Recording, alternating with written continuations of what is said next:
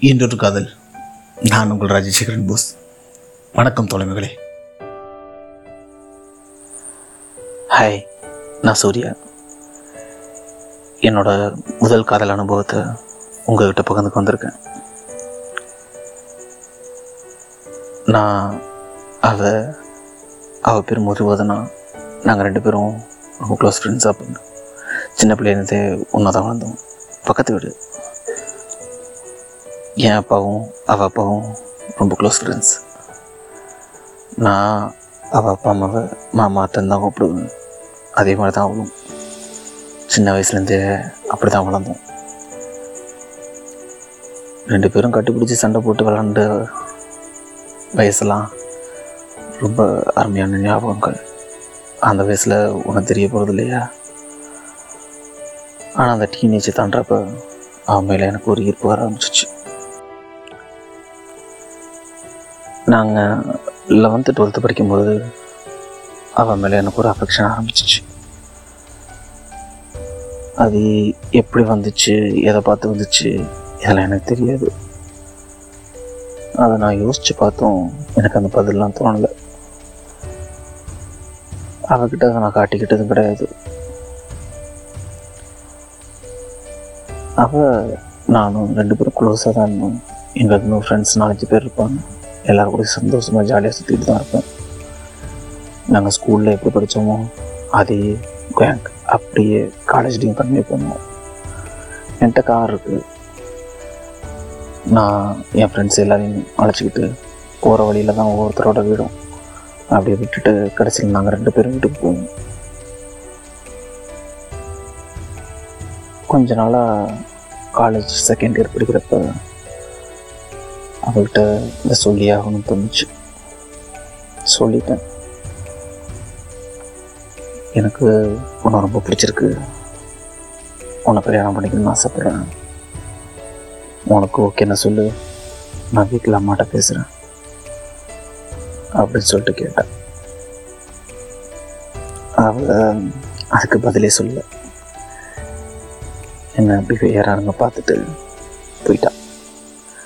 ஆனால் அதுக்கப்புறம் என்கிட்ட வந்து அவள் ரொம்ப விலக ஆரம்பிச்சிட்டா.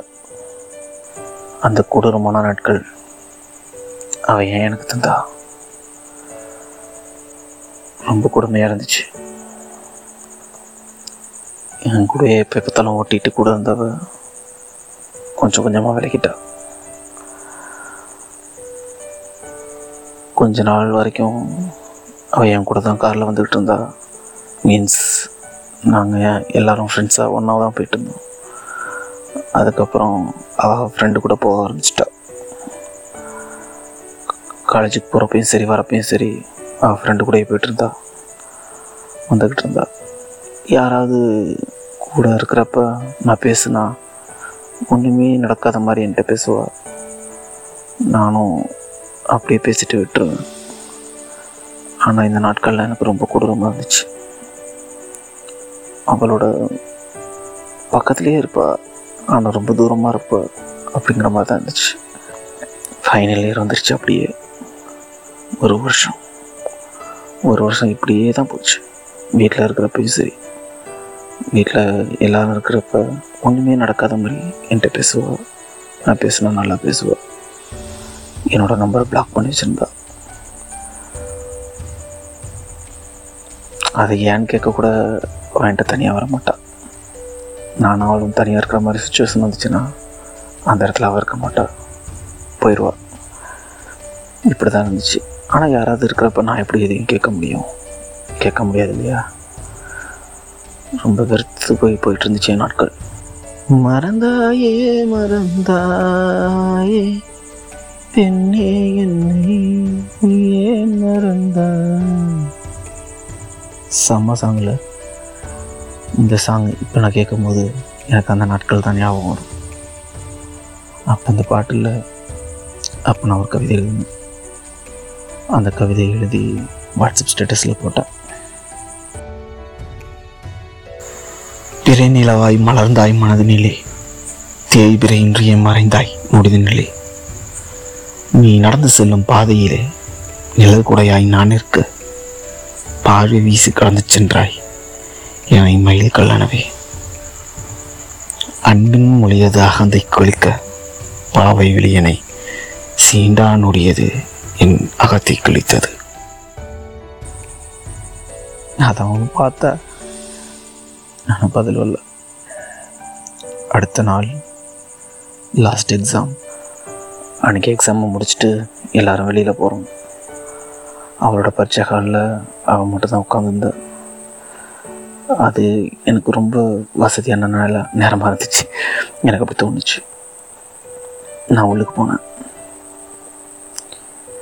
சரி இப்போ என்ன சொல்ல வர அப்படின்னு டப்புன்னு என்ன திரும்பி பார்த்தா சுற்றி முத்திலும் பார்த்தா யாரும் இல்லை. அப்படி பார்த்து தலையை குனிச்சுக்கிட்டா இப்போ உனக்கு என்ன பிரச்சனை? சரி எதுவாக இருந்துட்டு போகுது? இன்றைக்கி லாஸ்ட் நாள். இத்தனை நாளே நான் வெயிட் பண்ணிட்டேன்.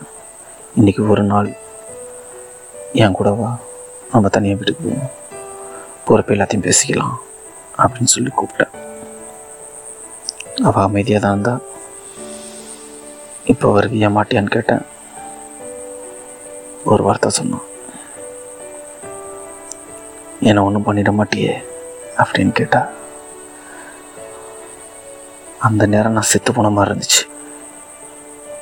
நான் வாழ்க்கையில் எனக்கு ரொம்ப பிடிச்ச பொண்ணு. நிறையா நிறைய நாள் நினச்சி கனவு கண்ட பொண்ணு. என் கனவுல புறாவை தான் அவளுக்கு என் பக்கத்தில் இருக்கிறது சேஃப் இல்லை அப்படின்னு அவன் நினைக்கிறான் இதோட கொடுமையான நரகம் ஒரு சாபம். எனக்கு அழுகை வந்துருச்சு. ஆனால் அவங்கள பையன் அழுகக்கூடாதுன்னு சொல்லுவாங்கல்ல? அந்த அது என்ன அதுன்னு தெரில அது ஒரு பழமொழி.